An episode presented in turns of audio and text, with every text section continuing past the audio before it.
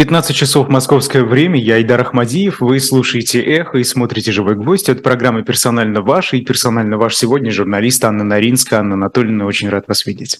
И я рада вас видеть. Привет. Мы в прямом эфире, вопросы можно поэтому задавать, если вы нас смотрите на Ютубе. А, ну и скачивайте приложение «Эхо», там можно слушать эфиры беспрерывно, как на старом добром «Эхо Москвы».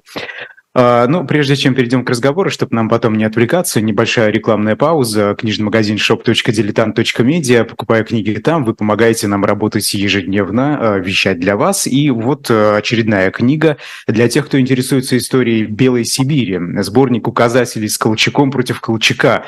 Он включает в себя краткий биографический словарь, краткий указатель учреждений и организаций, краткий указатель литературы по истории гражданской войны в Сибири, которые дополняют справочными материалами, ранее вышедшие книги «За спиной Колчака» и э, другие.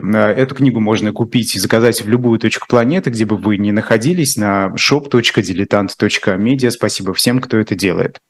Анна Анатольевна, я долго думал, с чего начать, решил э, с самого свежего.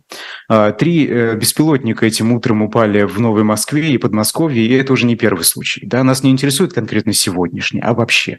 Э, помните, несколько дней назад э, беспилотники упали рядом с э, Рублевкой? И там даже Волочкова публиковала в одной из соцсетей видео, что он там проснулся от этих грохотов, ее там они напугали. Ну, в общем, кошмар какой, как это такое возможно? Но в то же время создается ощущение, что жизнь в России продолжается, ну, как это уже пресловуто говорят, да, люди ходят в кафе, люди гуляют, ходят на концерты, улыбаются, фотографируются, планируют путешествия и дальнейшую жизнь. Это что? Это попытка закрыться от происходящего, отодвинуть все на задний план, представить, что этого не существует. Что это? Мне кажется, что вот это, ну, не знаю, разговор об этом надо разделить на несколько частей. И начать с тобой, а мы с вами, вот мы, по-моему, вместе в Берлине, да, ну, я не хочу точно говорить, где вы находитесь, про себя могу сказать, что я в Берлине, а мы что, в кафе не ходим и не планируем путешествия? Почему люди, которые остались в Москве, мне кажется, должны как бы, чем мы выгоднее от них отличаемся? А, мне кажется, вопрос э, не в том, кто ходит или не ходит в кафе или планирует путешествие. То есть ну, он должен решаться для всех нас, тех людей, которые к России имеют какое-то отношение. То есть э, э, вот я, насколько понимаю, пускай слушатели меня исправят, но мне кажется, я знаю, что вот э, замечательный артист Данилко, который Верка Сердючка, он принял обет до конца войны и, э, по-моему, не снимает маску, вот тем ту маску, которую мы носили во время пандемии. А, и, так сказать, это какая-то важная вещь, которую он сделал. То есть, да, он обозначает, при том, что, возможно, лично он находится в безопасности, что это какое-то абсолютно отличающееся время. Это ненормальная жизнь. Какой бы нормальной она, например, нам, иммигрантам, внешне не могла бы казаться. Вот если бы мы все русские, которые россияне или люди, себя ассоциирующие с Россией, какой-то приняли обет, что мы все, значит, все это время до конца войны там не ходим в кафе или не планируем путешествия. Я не думаю, что это возможно. Я просто хочу подчеркнуть, что я не считаю правильным делить людей на уехавших и оставшихся а, вот в этом смысле. Да? А, что до м- беспилотников и что до... Я... И второе. Мне кажется, что люди... которые не за войну. Мы, так сказать, никакой, по большому счету, нормализации жизни в России не происходит. Для тех, кто против войны, для тех, кто против Путина. Я думаю, что для тех, кто там не совсем понимает, что происходит, тоже происходят очень э, сильные изменения. Но вот я могу сказать про свой круг. Да? Я работала в университете, преподавала в вышке, я э, в музеях разных работала, в газете работала, в том числе в «Новой», вот в конце уже. Но вы понимаете, какие огромные изменения произошли для всех моих друзей, э, которые э, остались в России. Закрылись все места, где они работали. А вышка сейчас, в частности вышка, ну и вообще университеты, они переходят на абсолютно пропагандистскую программу. Людям приходится каждую минуту выбирать. То есть выбор, да, сейчас ужасное время. Мы все время ругаем людей и говорим, ты не принципиальный, нужны принципы.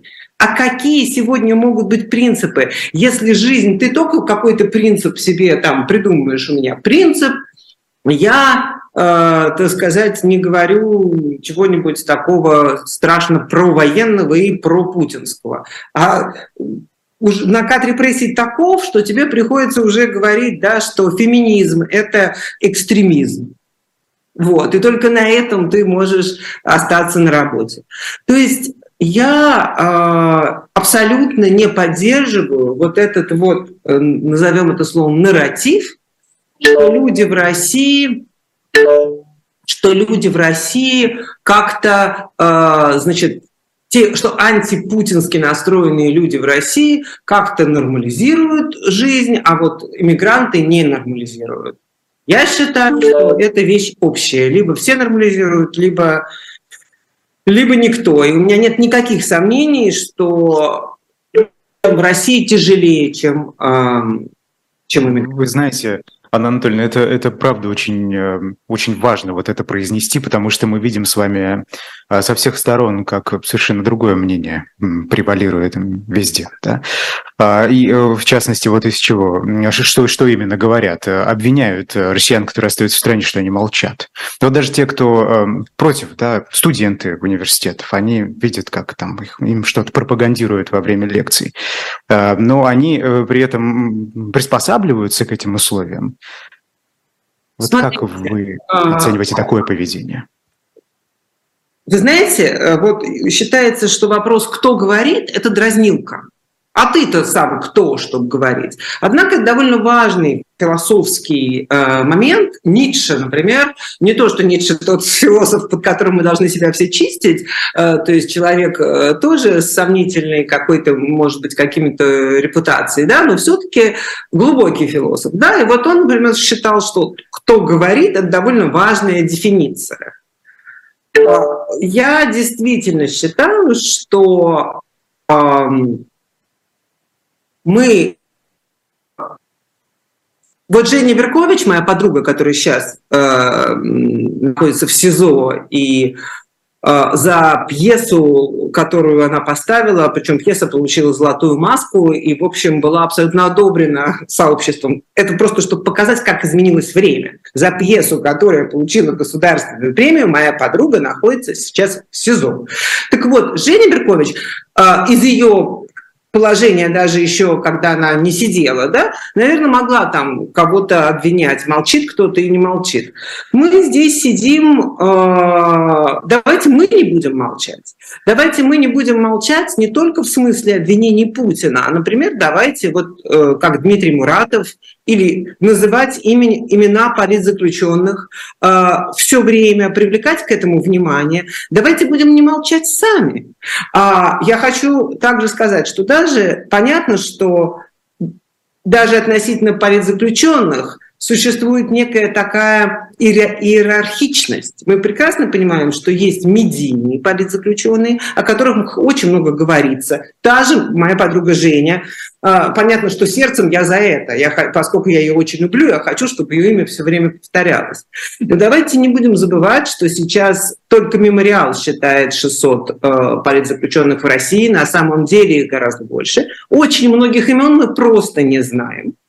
Эти люди сидят, они не получают писем, о них не заботится международное сообщество. А, давайте мы не будем молчать по этому поводу. Вот мое какое предложение.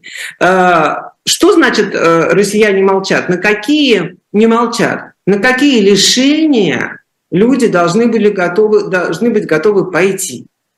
А, мне кажется, мы живем в ужасной ситуации, когда как бы я ненавижу эти разборы личных дел, но если бы мы их разбирали, то надо смотреть в каждом конкретном случае. Одно дело, когда ты не молчишь, потому что ты боишься сесть, а другое дело, когда ты не молчишь, потому что тебе не очень хорошую отметку поставили. Это разные случаи. Есть ли у нас время и возможности разбирать вот эти все случаи? По-моему, нет. Поэтому mm-hmm. я бы больше смотрел на себя. Меньше бы я обвиняла других. И в том числе у Ленор Горалик замечательный был такой карикатура с зайцем ПЦ, вот ее персонажем, где он стоит, у него такой э, плакат написано «Не обобщай, не обобщай, не обобщай». Вот давайте не будем обобщать. Многие... При этом, да. Анна Анатольевна, мы, мы видим, да, как накинулись на Шендеровича, как накидываются на других россиян, которые э, говорят о том, в каком положении сегодня находятся их соотечественники. И отовсюду эта критика. Ленор Горалик, мы помним, что с ней произошло, да, ее не пустили на этот фестиваль. Как в таких условиях? Давайте различать украинцев, у которых семьи под бомбами, и, и так сказать, таких решивших стать страшно радикальными россиян или людей, опять же, ассоциирующихся с Россией, которые, на мой взгляд, да, ровно так же, как первый слой людей, да, разделяет на оставшихся и уехавших, и, в общем, уехавшие они такие оказались более правильные, а оставшиеся, значит, уже почти все несут коллективную ответственность, вот, то э, есть еще группа людей, которые решила как бы вообще совершенно из всего, вы, как бы отделить себя от всего, оказаться более монархистами, чем сам король, э, и уже обвинять просто, э, ну не знаю, любого человека за то, что ему нравится поэт Пушкин. Блины, помните, вот Ксения Ларина про блины писала, например. Да, я не согласна, я считаю, что это... Я хорошо отношусь, то есть знакома хорошо с Ксенией Лариной и так далее, но я считаю, что это кари... карикатуризация дискурса. Блины ни при чем. Вот. И не нужно этого делать, не нужно все доводить до какой-то карикатуры. Вот мое мнение. И даже если ты чувствуешь, вот, что ты не можешь есть блины, ну не ешь блины, ну не надо писать про это в Фейсбуке. Мое мнение личное, да? А как украинцы реагируют на такие вещи, это абсолютно а, логичная вещь. И я боюсь, что я навлеку сейчас на себя огромный какой-то хейт, но мне не впервой. А, понимаете, как бы очень важна видимость. Для Украины сейчас очень важна видимость. А для того, чтобы эту видимость завоевать, годятся любые площадки. Видимость чего? Видимость протеста? Видимость себя, видимость Украины. Что, никак, что Украина, проблема Украины важнее, чем... Эм, проблемы российских политзаключенных, что, э, так сказать, не только проблема Украины, которая под бомбами, но и проблема украинской культуры, которая не имела такую видимость, как имела русская культура на Западе, видимость, э, и многое такое. Я бы сравнила это с поведением движения Black Lives Matter, э, именно стратегически. Стратегически, да, мы же не будем говорить, что рабство, которому чернокожее население подвергалось в Америке много лет назад, да, это страшное преступление и, и так далее. И его э, последствия, они видны в американской жизни до сих пор. Поверьте мне, я в Америке много жила. И э, то, что движение Б Л М, которое как раз в России было очень принято как-то не любить и так далее, пользуются любыми площадками. Иногда их протесты кажутся какими-то абсолютно абсурдными. И, и там сносы памятника Колумбу или что-нибудь в этом роде. Однако а,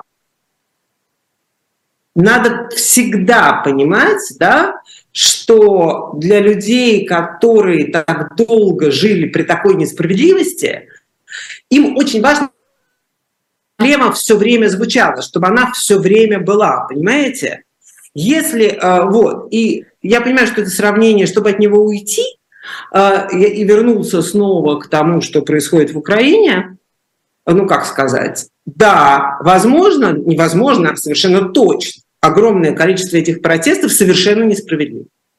Проблема то, что, мне кажется, даже в Украине очень многие осуждают тех поэтесс, которые вот так вот повели себя по отношению к Ленор, потому что, мне кажется, Ленор все-таки абсолютно безупречный со всех сторон, включая этическую сторону человека.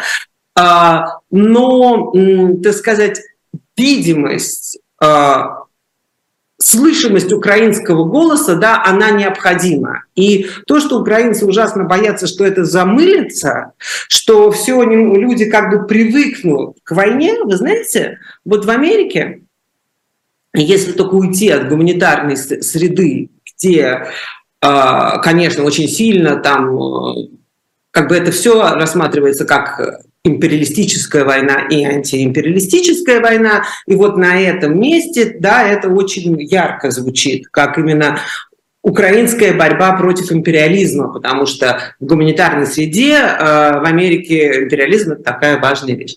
Но если ты на улице спросишь человека, что происходит, он тебе скажет: а, это какой-то конфликт в Европе.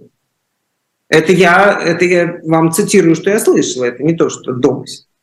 Поэтому э, слышимость украинского голоса, она действительно очень важна. Да, она часто происходит за, за счет э, россиян, которые, на мой взгляд, в данном конкретном случае не виноваты. Муратов, которого э, запеликивали вот во время его речи э, на Дойче Велле, э, на мой взгляд, я его страшная поклонница, он мой любимый главный редактор, он не то, что он, он праведник, и все, что он говорит, имея в виду, что все это он говорит, зная, что ему предстоит вернуться в Россию, это как бы наиболее резкое выступление при понимании, что ты вернешься в Россию.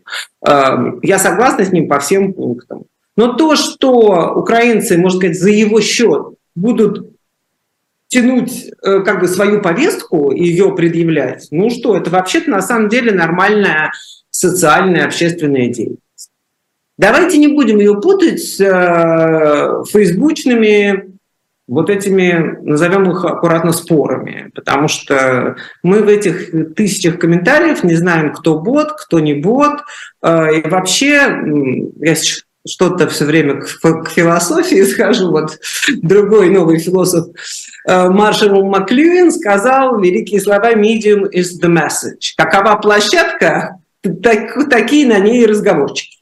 Вот Facebook, конечно, страшно провоцирует агрессию.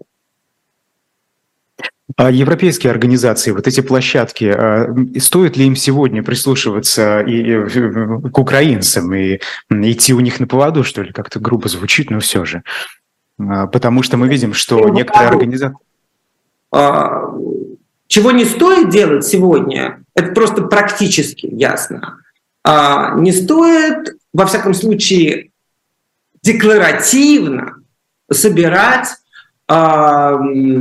совместные какие-нибудь попытки делать русско-украинских форумов, конференций или просто конференций, где участвуют и русские, и украинцы, это, скорее всего, не получится. Вот такие настроения сегодня в Украине.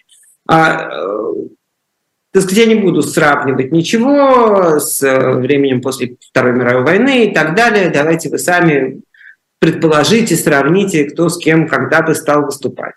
Mm-hmm. а, В остальном, что значит на поводу?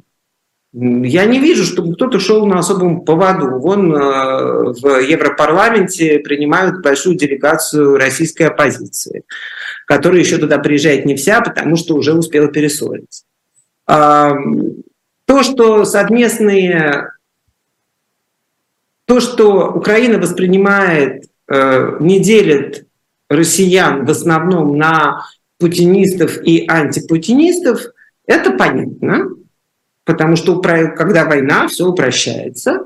Плюс давайте не забывать, что действительно ты можешь быть сколь угодно против Путина, однако, например, считать, что, не знаю, Крым наш.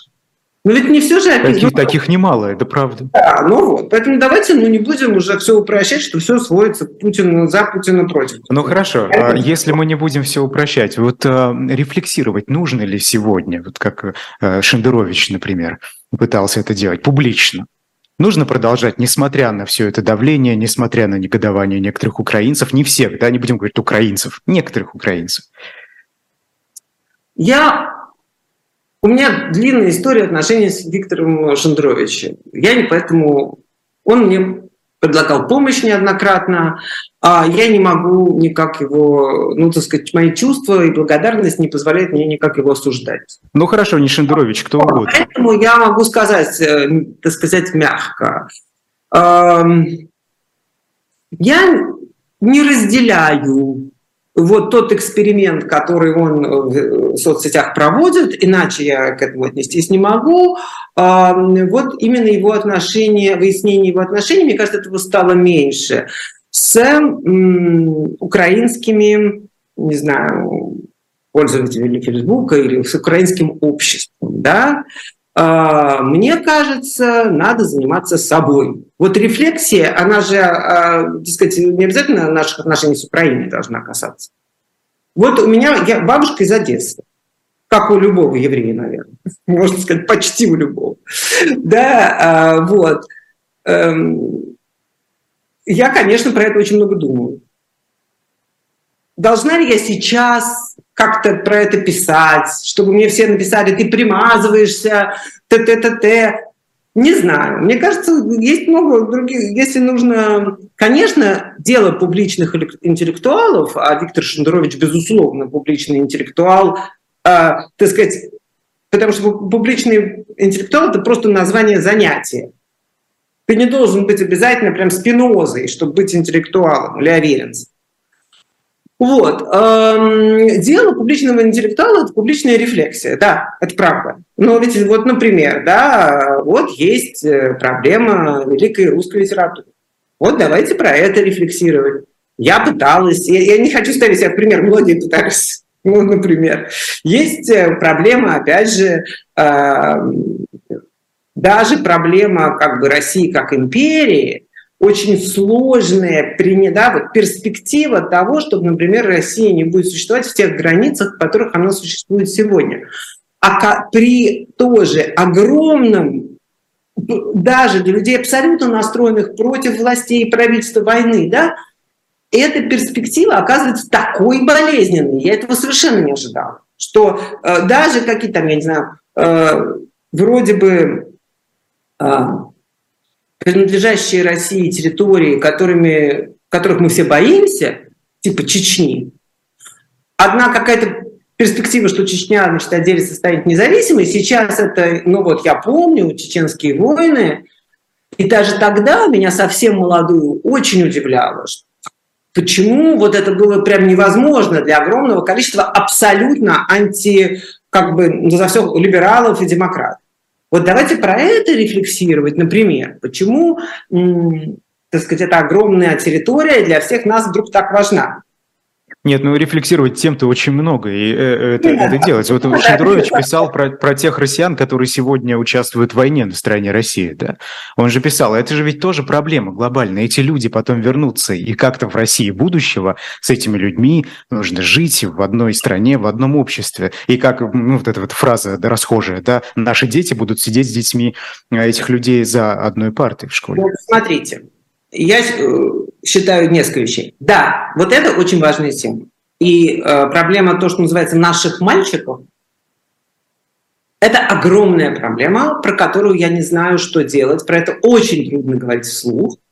А, так сказать, э, я сейчас нахожусь в Германии, и вот могу сказать, что до буквально пятнадцать лет назад э, вермахт считался в Германии точно такой же жертвой, как, например, советский народ. То есть люди, погибшие в Сталинграде, как бы загнанные туда и замерзшие там, однозначно считались жертвой. Проблема ответственности вермахта, э, как того, что они делали вообще-то, да, она... пятнадцать лет. пятнадцать лет назад, в, двадцать первом веке. Вермахт. Считалось кем? Давайте уточним, кем считалось как?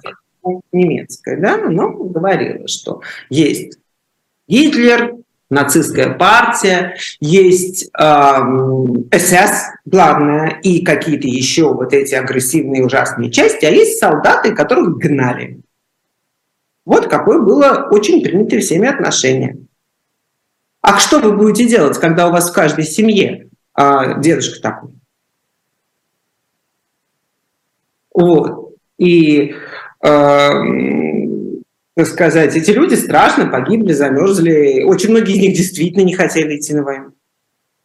Я просто хочу сказать, что это страшная вещь, с которой нам всем предстоит разбираться. Да, вот тут, и это, конечно, мне ответов на это нет, но то, что нам всем предстоит с этим разбираться, что мы не только от нашего имени, не только... бомбятся э, жилые дома, города и так далее, но еще и мы в каком-то смысле, да, э, позволили развратить э, или как бы сделать ситуацию такой, что наши сограждане, я не знаю, туда идут, а многие идут туда против своей воли, а а многие и по своей воле, но они были, например, загнаны в такие обстоятельства, живут в какой-нибудь маленькой, ну, то есть идут от безнадёги и не понимают, что они делают, и так далее.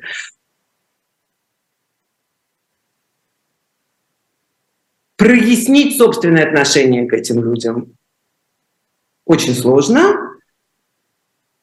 Я думаю, что вот это одна из главных тем. Я просто не думаю, что...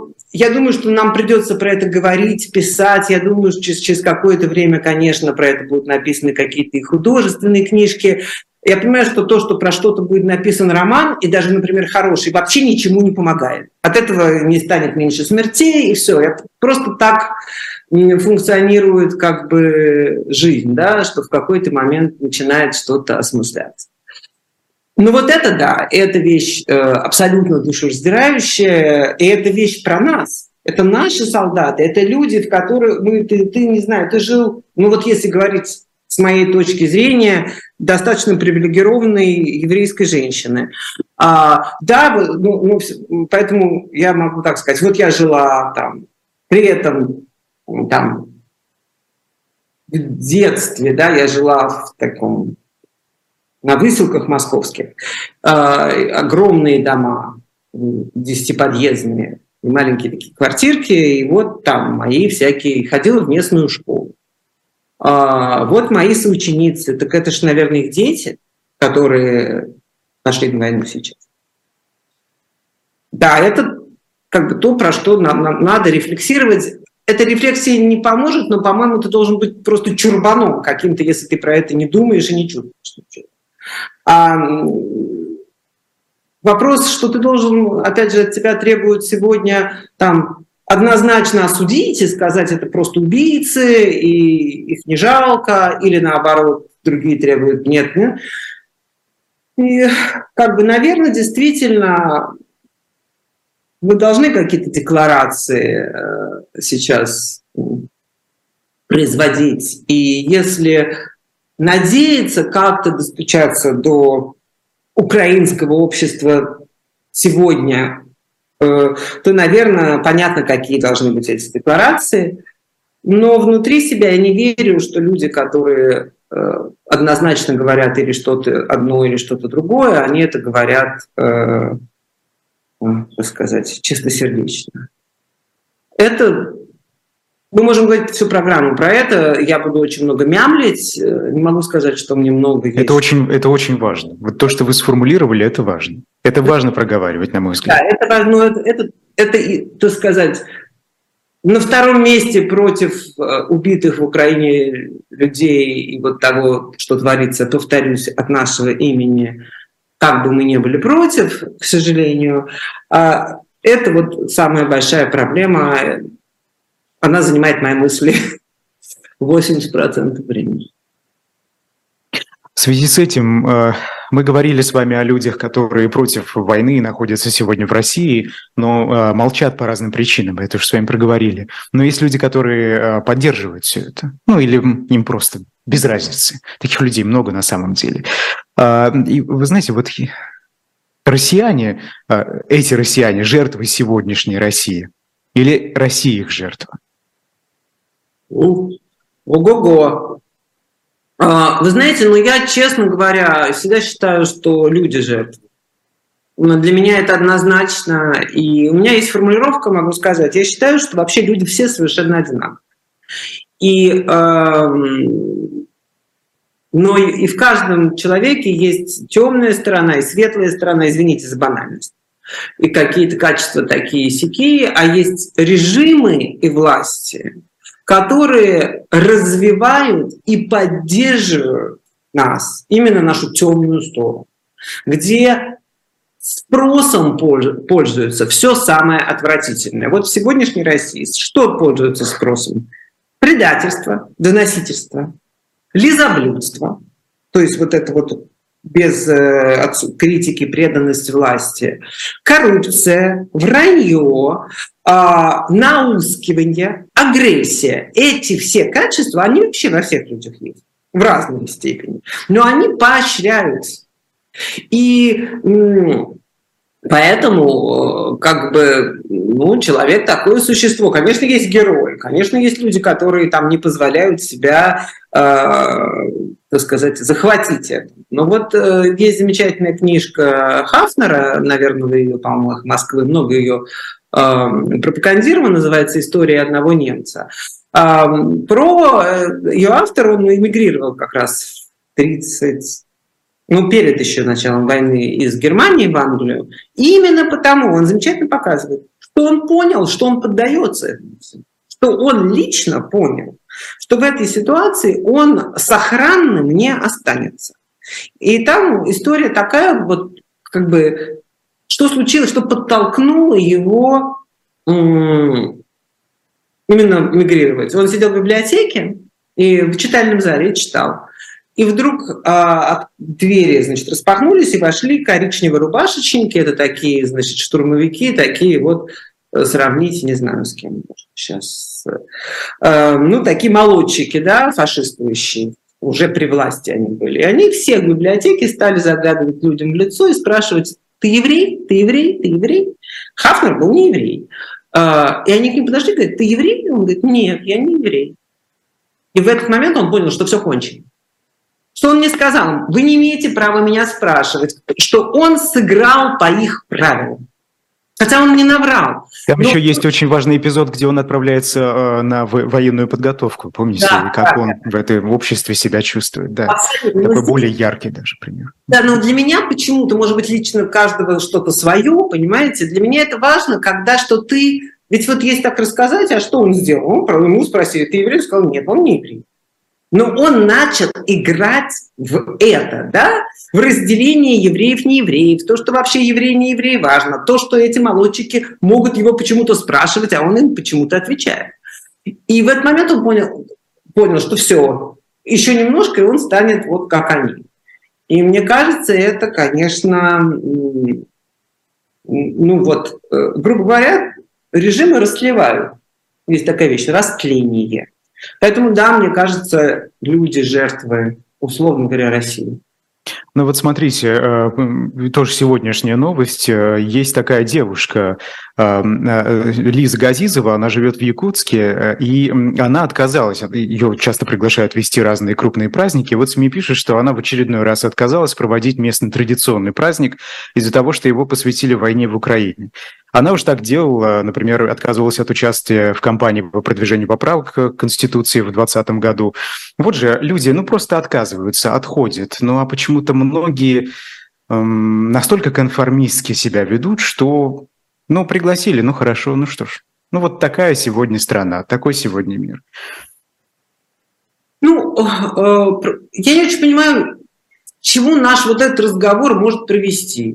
Она... супер молодец. Слава богу, пока на нее не завели. То есть я, я, я, для меня большой вопрос, я про это тоже писала, является ли сегодня в России молчание знаком несогласия? Это вопрос.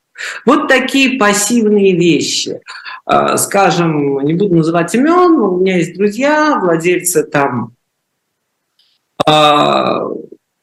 разных институций, у которых есть окна на улицу, что важно, вот, в Москве. И э, к ним приходили и говорили, разместите в окне плакат, э, записывайтесь на контракт, в контрактную службу. Если кто в Москве нас слушает, то, наверное, видит этих плакатиков, плакатов много. Вот мои друзья отказывались. Ну, большинство из них, да? Вот это что? И надо сказать, как выясняется, можно было отказаться. Можно было сказать, я не хочу, мы не будем. Это противоречит концепции нашего заведения. Но что это? Это просто нормальное поведение или это все-таки уже протест? Это в теперешней России, в таком накате репрессий, это так э, сложно говорить. Мне кажется, что есть, э, так сказать, люди разного типа в России сегодня, или разных, скажем, взглядов. Есть люди, которые, есть люди, которые против, и для них это все огромная проблема. Значит, пришел, вот у меня там есть какая-нибудь, не знаю, художественная галерея. Я внутри своей художественной галереи показываю что-то, что, возможно, даже э, с фигой какой-то в кармане, и там, может быть, даже какие-то есть намеки на то, что, например, мир хорошо, а война – это плохо, в принципе.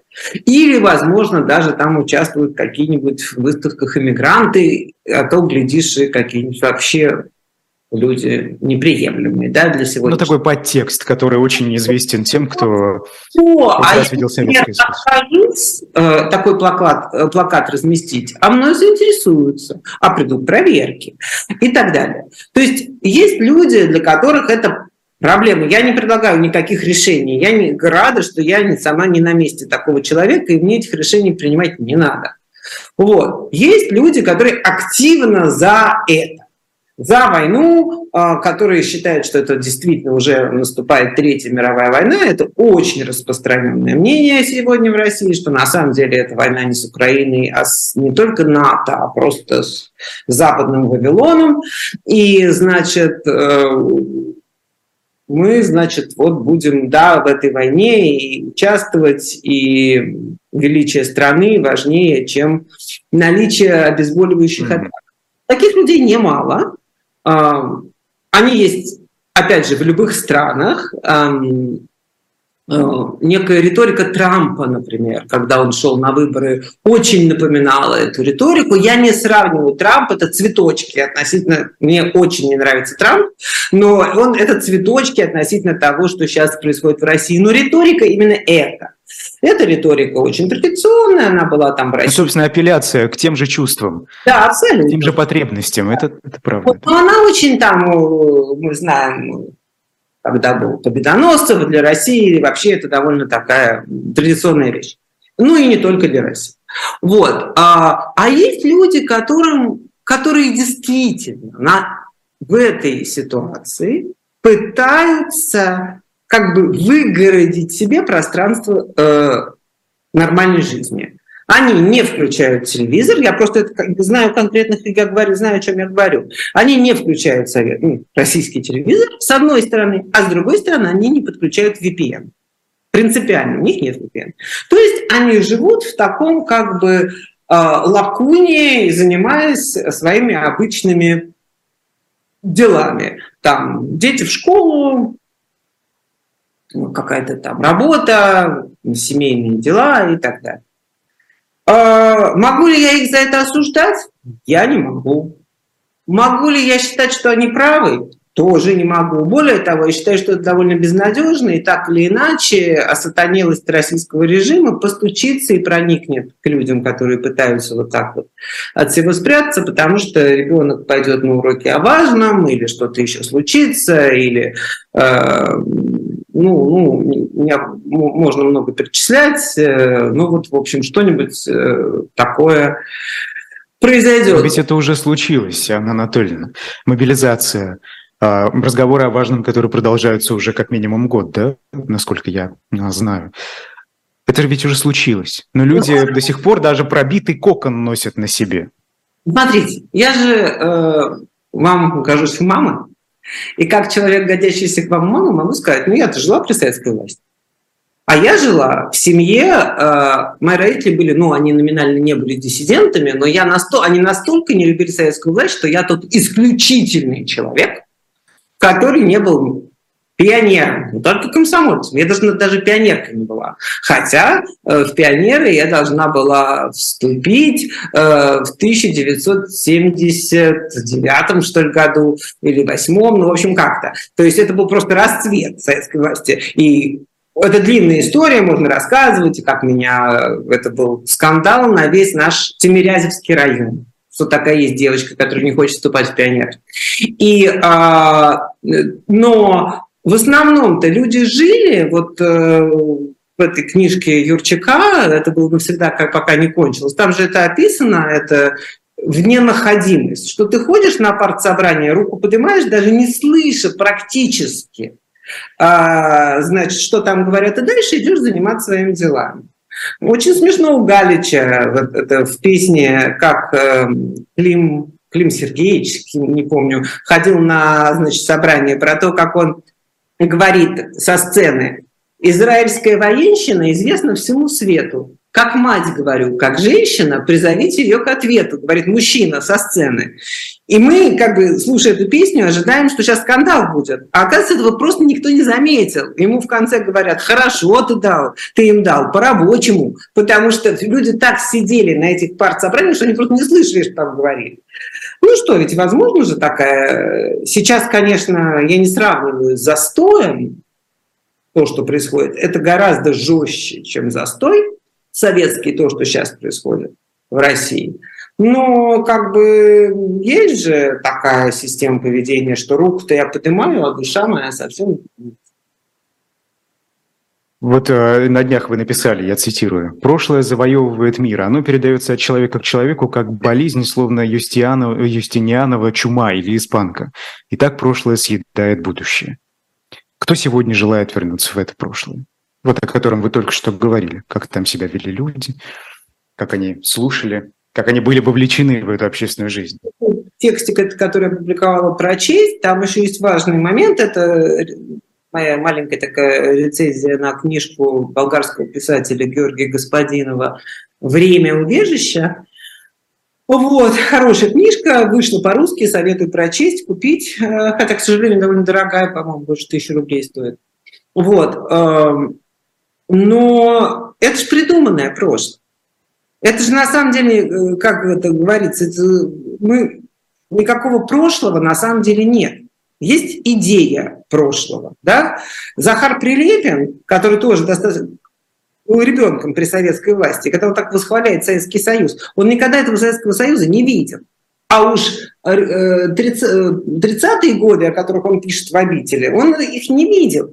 Понимаете? И вопрос, это же, мы все знаем, что все это прошлое, в которое нам, нас э, тягают, и когда нам говорят, э, не знаю, э, как было прекрасно в Советском Союзе, и колбаса по два девяносто, вы не ели этой колбасы, в которой бумага на зубах трещала, если уж колбасе.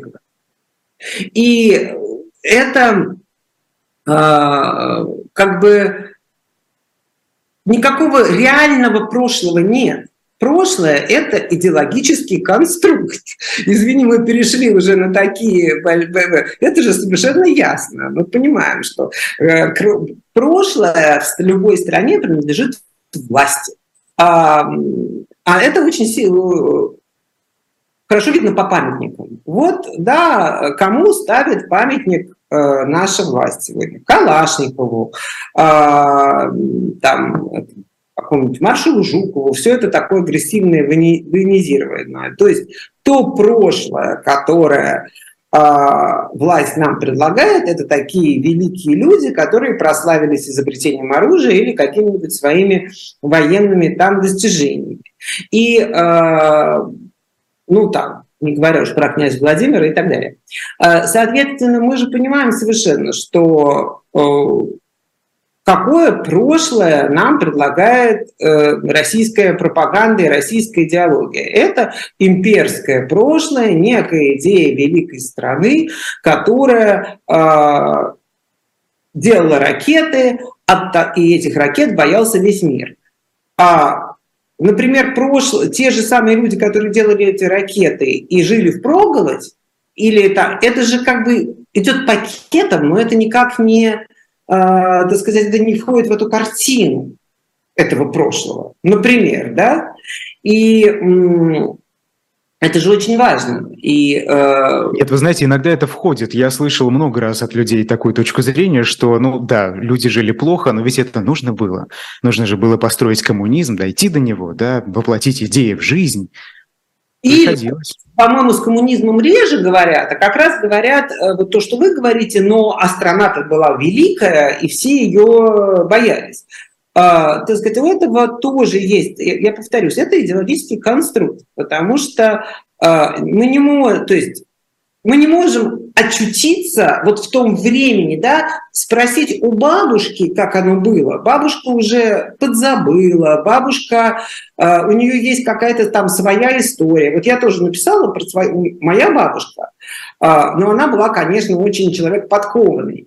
И при этом, и она поэтому плача мне говорила, плача, плакала, что я ничего не могу сделать с тем, что в тысяча девятьсот тридцать седьмом году я была абсолютно счастлива. Мне было семнадцать лет, я была влюблена, и я танцевала под патефон. И жила она там настолько изолирована, между прочим, тоже в городе Днепре, тогда это был Днепропетровск, что как бы вот репрессии-то не коснулись ее. И она...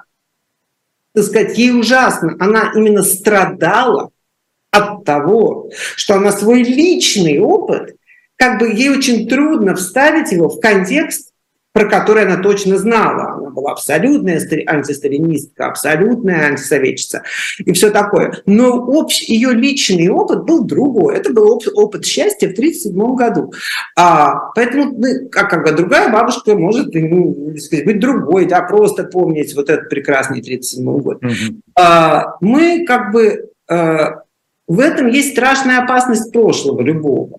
А, что... ну, как сказать, от него остаются идеи. Воспоминания – это тоже идеи. А вот как вы считаете, готовы ли сегодняшние а. россияне, готовы ли сегодняшние россияне жить впроголодь, если придется? Вот они же говорят, ну, жили впроголодь, но зато какая страна была. Вот если сегодня какая страна будет, ну, мы поживем, готовы они или нет, как вы считаете? Смотрите, видим, что готовы.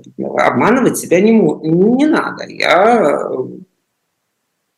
сказать, готовы ли они ради страны, тут тоже такой вопрос немножко нечестный. Я вас не обвиняю, но он просто нечестный. Потому что многие люди готовы жить впроголодь, и, может, мы с вами, кстати, просто готовы жить впроголодь. Не ради страны, не, они просто так живут. Вот э, до последнего времени, сейчас, может быть, подняли как бы, зарплаты, не знаю. Ну вот моя мама. Слушайте, она живет в Москве. Она получает с московскими надбавками совсем-совсем пенсию двадцать пять тысяч рублей. У нее, есть какая, у нее нет скидки на лекарства, ничего нету. У нее есть какая-то скидка на оплату квартиры. Все. Вот скажите, она ради мамы что, должна восстать? Выйти на красную... Что должна моя мама сделать? Она просто готова... То есть, понятно, что она лично не живет в проголодь, потому что у нее есть я. Но, э, ну, например, ну ладно, не буду распространяться про свою семью, но... Давайте возьмем примеры из регионов. Вам просто сейчас скажут, что двадцать пять тысяч пенсии – это ох. Именно, именно. Я хотела, вот я сказала про маму, но она живет... Э, именно потому, что это мой личный опыт. А моя мама с московской надбавкой, вы понимаете, что такая же пожилая старая женщина, обманывать не буду, если она просто живет за границей э, Москвы, она уже получает, забыла там на восемь тысяч рублей меньше. А я не так давно, ну еще, конечно, сильно, ну, может быть, восемь лет назад где-то, я была в, в городе Калязине и оказалась там в больнице, и разговаривала с, медсес... э, с санитаркой. Санитарка, официальная зарплата была двенадцать тысяч рублей. И восемь лет на это, было, на это выжить нельзя было вообще. Что люди делали? Они просто брали еще сто пятьдесят каких-то смен, работали на огороде, что-то такое там происходило еще. Поэтому Люди готовы жить впроголодь, и более того, мы прекрасно знаем, что чем беднее живут люди, тем они послушнее. Потому что сама жизнь забирает у тебя столько сил, ты на эти двенадцать тысяч рублей, чтобы выжить, должен так вертеться, что тебе, знаете ли, не до марша протеста. Когда ты стоишь на коленях, тебе важнее подняться на ноги, да, изначально, нежели да. думать о чем-то другом. Я просто хочу все время оговариваться, что как бы, я понимаю, что это звучит очень элитистски, все, что мы сейчас говорим, что мы говорим все время «эти люди», «вот эти люди там, в Калязине» и так далее. Очень грустно, что у нас не найдена интонация вот такого анализа. Он, он всегда выглядит немножко так высокомерно. И я заранее за это извиняюсь, я такую интонацию ищу, надеюсь, когда-нибудь найду.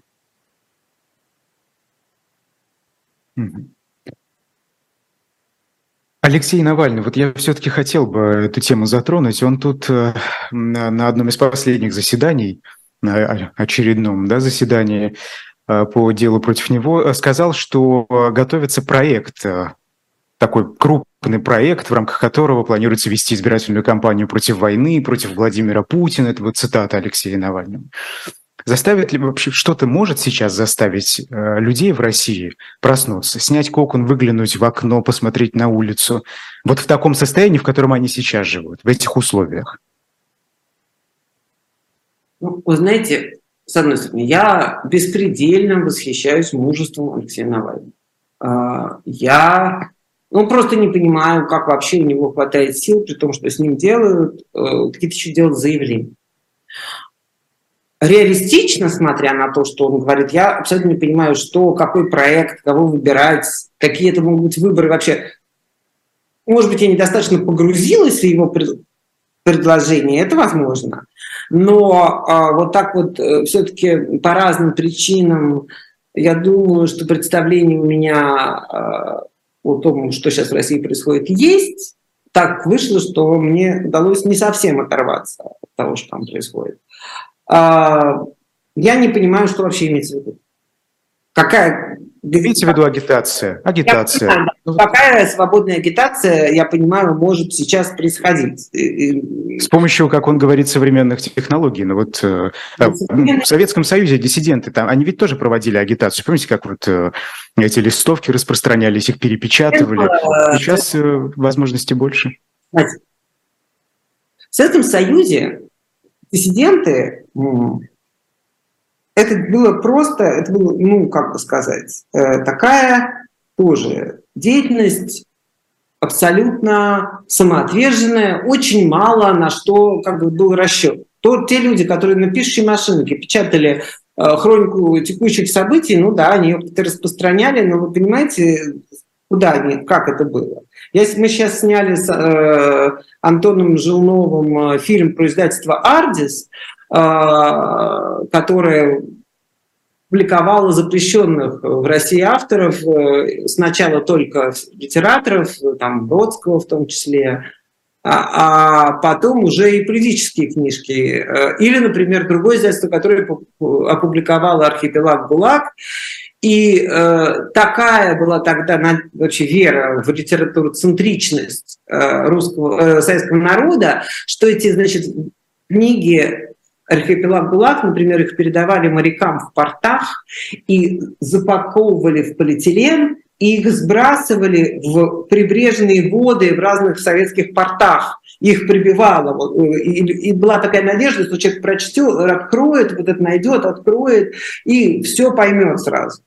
А, так сказать, я вижу, как сейчас, во-первых, наша власть тоже не то, чтобы совсем в отрыве от современных технологий находится. И, в общем, что сказать? Я восхищаюсь этими словами, не верю в их конструктивность. Mm-hmm. Простите, да. При всех мои слова восхищения Алексеем Навальным. А, вот. Если... Нет, ну можно восхищаться человек, человеком, да, но не соглашаться с ним. Это... Нет, я просто тут... Какое здесь может быть согласие и несогласие? Я не верю в возможность осуществления этой стратегии. Ну, может быть, я пессимист. Mm-hmm. Да, в чате было несколько вопросов, которые касаются России будущего, но давайте, раз люди просят, поговорим об этом. Вот, например, да, вы написали текст о выставке «Власть. Пространство насилия» в Академии искусств в Берлине. Я вас цитирую. Вы задаетесь вопросом, можно ли было восстановить Германию, забанив всех специалистов? А можно ли было это сделать, признав большую часть населения преступной? Вы допускаете, что у руля будущей России окажется те, кто вчера работал на режиме или даже сегодня продолжает это делать? Не, не только допускаю, у меня сомнений нет, что так будет. То есть нет, давайте так.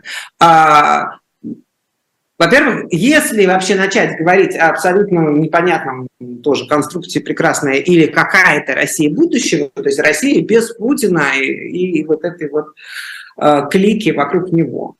Ну, подождите, а как? Вот э, вы думаете, что э, каким-нибудь начальником железной дороги будет кто? Человек, который не строил железную дорогу, это же не моя идея, это Маршалл, вы знаете, план Маршалла. То есть это американцы, которые должны были как-то поднять Западную Германию. Они очень... И сначала была очень сильная идея денацификации, идея, что просто будут понижены в права все члены НСДАП, все члены нацистской партии.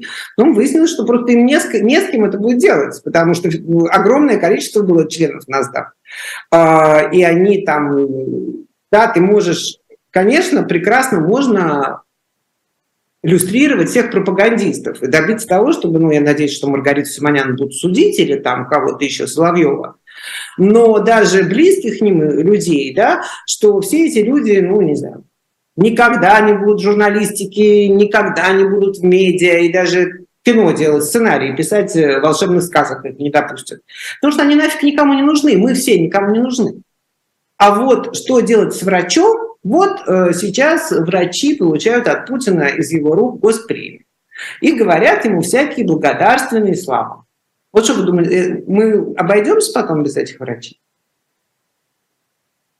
Денис Проценко, который, по-моему, доверенное лицо Путина, который поставил все это лечение пандемии очень эффективно. Ну хорошо, врачи. А вот на примере ФРГ, например, Аденауэр, который тоже имел прошлое. Да. В связи с нацистами. Да, и не он один. Там огромное количество высокопоставленных лиц Федеративной Республики Германия были во власти потом. Вот на таком уровне я имею в виду. Ну, я, я все-таки... Э, во власти это с, мне сложно сказать. Аденауэр, да, действительно. Ну, во-первых, они там раскаивались. Э, во-вторых, э, а зато Вилли Брандт, я бы сказала, наоборот. Хотя тоже, мне кажется, он был кем-то там в юности своей. Э, вот. Смотрите, я, если какой-нибудь слушатель может мне написать, и он даст мне пример какого-то места, где прошли эффективные иллюстрации, я буду очень благодарна. Я такого места не знаю.